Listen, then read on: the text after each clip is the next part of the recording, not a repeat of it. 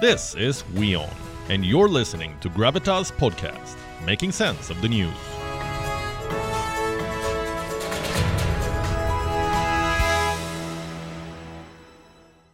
Can you imagine not having your favorite food again? Not wearing fashionable clothes, never sleeping in an air-conditioned room, or having a fulfilled love life, and all of that at your own free will. It sounds quite impossible, does it not? Quite difficult. Who would give up simple pleasures of life, and why? Now, this would seem even more far-fetched if we think of the rich and the privileged. It's a common perception that those who are born with silver spoons in their mouths rarely look beyond their comfortable lives. The rich are often unaware of the struggles of the poor. They are pampered and spoiled, entirely dependent on their wealth and luxury. But this story might intrigue you. Devanshi Sanghvi, an 8-year-old girl from the Indian state of Gujarat, has decided to renounce all her wealth. She was born in an ultra-rich family. Her father, Dhanesh Sanghvi, is a very successful diamond businessman. He owns one of the oldest diamond manufacturing companies in Gujarat. The company has branches all over the world with an annual turnover of billions of rupees. The little girl was a diamond heiress. She could have inherited all of these riches, but she chose a different path, a path of monkhood. Devanshi has renounced her family's legacy and wants to live the life of a hermit. She has decided to become a Jain monk. Now, who are Jain monks and how do they live? Let's understand more about them first. Jainism is one of the oldest religions in the world. It originated in India over 2,500 years ago. Its followers believe in spiritual purity and enlightenment. And those who decide to follow monkhood give up the worldly life and all its attachments.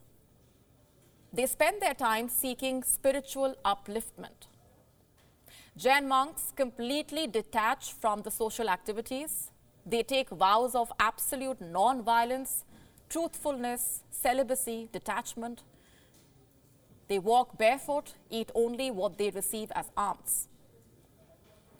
Now, you might find all of this difficult, and that's only natural. We have grown accustomed to living a material life, finding happiness in material possessions, being glued to our smartphones, increasingly dependent on technology, making money, building a career, traveling the world. Isn't that what life is all about for many of us? And of course, you have the right to do all of that. But Jain monks have a different world view. They say that they don't find their lifestyle difficult, rather it brings them peace. It brings them fulfillment. It makes them feel spiritually enlightened.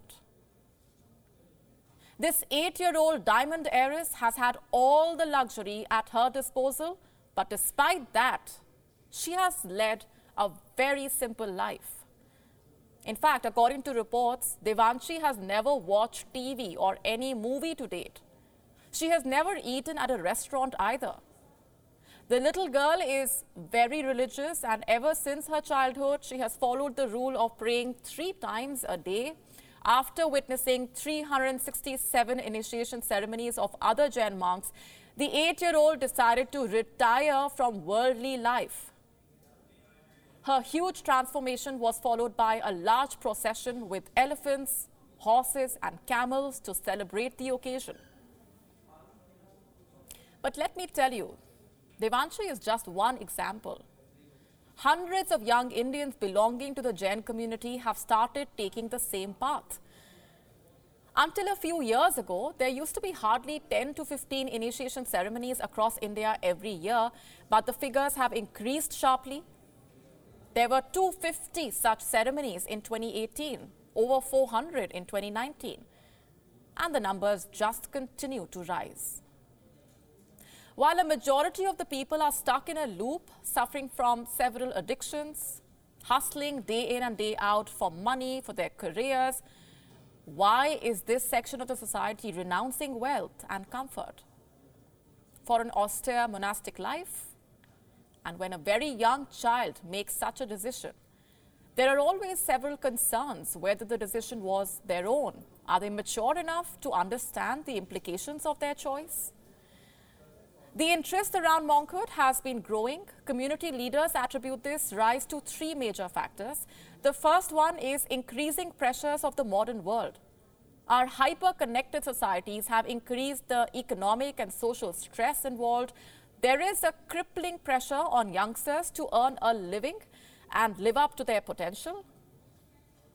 But you see, that changes when they turn to monkhood. Once riddled with concerns like family, friends, beauty, career, they purge themselves of all of these affairs. This brings along a sense of liberty and spirituality. Another reason is the rise of social media gurus. Almost all Jain novices speak warmly of their religious leaders, and these gurus inspire tremendous obedience and loyalty, using their good oration skills. They attract young people towards monkhood. Until a decade ago, in fact, Jains relied on literature for knowledge. These scriptures were written in ancient Indian languages. But this has changed with the rise of technology. Stories of the Jain religion are now made into short films, and very convincing ones. They are easily shareable on social media. The younger cohort might not pick up a book, but it's almost always using the internet. Youngsters can see one small story in a minute or two, stories that glorify renunciation, and sometimes even portraying monks as superheroes. And this is enough to influence young minds. Number three, the growing frequency of religious retreats. A superstructure of religious gatherings allows young people to experiment with monastic life. They can dip their toes in the waters of monkhood long before they choose to commit to it. You see, that fear of a monk's life, the fear of giving up everything, it's often removed during these retreats, and that is what the analysts say. A retreat is the first step, a sort of training camp to become a monk.